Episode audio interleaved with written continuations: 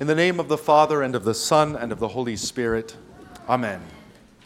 Of all the gospel lessons for this Lenten season, today's lesson might be the most important for us to hear and learn. For here, our Lord Jesus teaches us to live and to die without fear, to go about the business that God has given us without fear or anxiety. For in life and in death, we are the Lord's.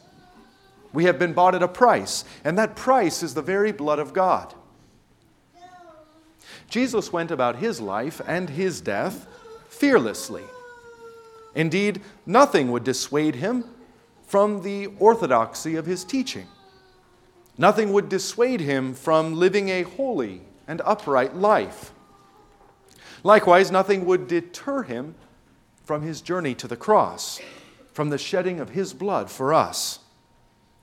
He was not deterred when his own disciple and friends stood in his way, nor was he deterred when the Pharisees attempted to keep him from entering Jerusalem, as in our gospel text today.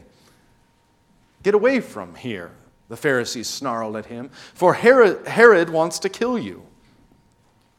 This was almost certainly a lie since when Herod was given the chance, he showed no interest.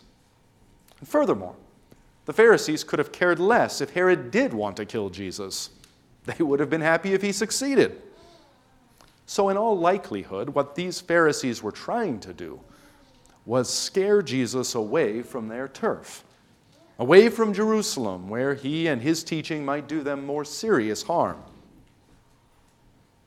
But far from being frightened or intimidated, Jesus said to them, Go and tell that fox, Behold, I cast out demons and perform cures today and tomorrow, and the third day I finish my course.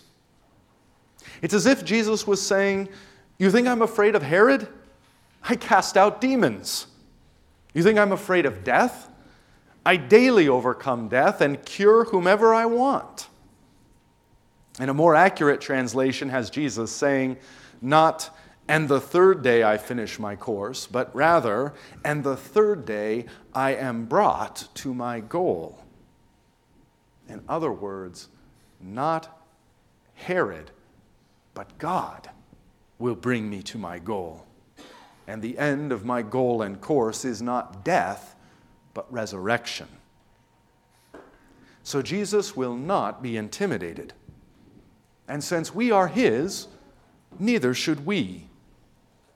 Psalm 27, verse 1 says, The Lord is my light and my salvation. Whom shall I fear? The Lord is the stronghold of my life. Of whom shall I be afraid? Fear and intimidation are the devil's tactics. He uses all manner of threats, hoping that we Christians will fear something, anything rather than God. He knows that the fear of God is the death of all other fears. As the small catechism teaches, we should fear, love, and trust in God above all things. What things make you fear to be a Christian? What things make you fear to be more boldly Christian? In all that you say and do. Perhaps it is the fear of being ridiculed. And that ridicule might come from those outside of the church or those inside of it. Perhaps it's the fear of being labeled a religious fanatic or a Bible thumper, or in our circles, a pietist. What things make you fear to be more boldly Christian in all that you say and do? Perhaps you fear losing your job or losing opportunities for your children. Perhaps you fear that the Rainbow Mafia will sue you or that you'll be charged with a hate crime. Dear friends, in these days, we need to be wise as serpents and innocent as doves but we cannot and must not be dissuaded from being fully Christian. We must not be dissuaded by those inside the church or outside of it. We must not be deterred by threats or by fear. We cannot and must not be anything less than fully biblical, fully confessional, fully Catholic, fully evangelical, fully Lutheran. For each one of these terms, when properly understood, is exactly who we are. And we do not gain our sense of value from the approval of a world that hates our God. Nor do we gain our sense of value from the approval of people who hate our God. Likewise, we don't gain our sense of worth from those who, through fear, attempt to turn us into something that we are not for we are Christians. And our worth and our value come from Christ, who bought us with his own precious blood. Jesus was not at all afraid of Herod or the threats of the Pharisees. He was not afraid of those outside of the church or inside of the church. He was not afraid of the very worst that men could do to him. For in fact, he had come for this very purpose the purpose of giving his life as a ransom for many. So he said, Nevertheless, I must go on my way today and tomorrow and the following day, for it cannot be that a prophet should perish away from Jerusalem. In other words, casting out demons and curing the sick, Jesus will journey to Jerusalem to his own death for us, and to his resurrection. He will not be bullied by the threat of death, but will nevertheless go toward it precisely to destroy its power over us. Ironically, Jerusalem means city of peace. So, in the first part of Jesus' lament over Jerusalem, you can hear his anger. O Jerusalem, Jerusalem, the city that kills the prophets and stones those who are sent to it. But then you can hear his surprising mercy. How often would I have gathered your children together as a hen gathers her brood under her wings? He says this even of those who had murdered the prophets of God and stoned to death the messengers of God, to the worst of the worst, to the vilest of the vilest, he says, How often would I have gathered you? How often would I have made you my own dear children? How often would I have sheltered you from every danger and hidden you under my wings? And with these very words, he speaks to sinners, to us as long as we do not reject him. For what comes next is his rejection and the acknowledgement that he has been rejected. He says, And you would not. With those words, you can hear the heartbreak and emotion of our Lord Jesus. How often, how many times, how many chances, how many opportunities I gave for you to receive me and my mercy. And you would not. Behold, your house is forsaken, Jesus says. It's a play on the word of forgiveness. Instead of being released from your sins, you are released from God. Your house is released and forsaken. And I tell you, you will not see me until you say, Blessed is he who comes in the name of the Lord. No more will Jerusalem see Jesus until he comes on Palm Sunday. And indeed, no more will some of them see him until the last day. What shall we say? The same Lord who showed mercy to Nineveh destroyed Sodom. The same Lord who showed mercy to Jerusalem over and over again finally gave her over to judgment, and her temple lies in ruins to this day. The Lord is patient and kind, but there is a limit to his patience, and a point at which he says to those who reject him, Fine, have it your way. So here's a question Whose approval would you rather have had?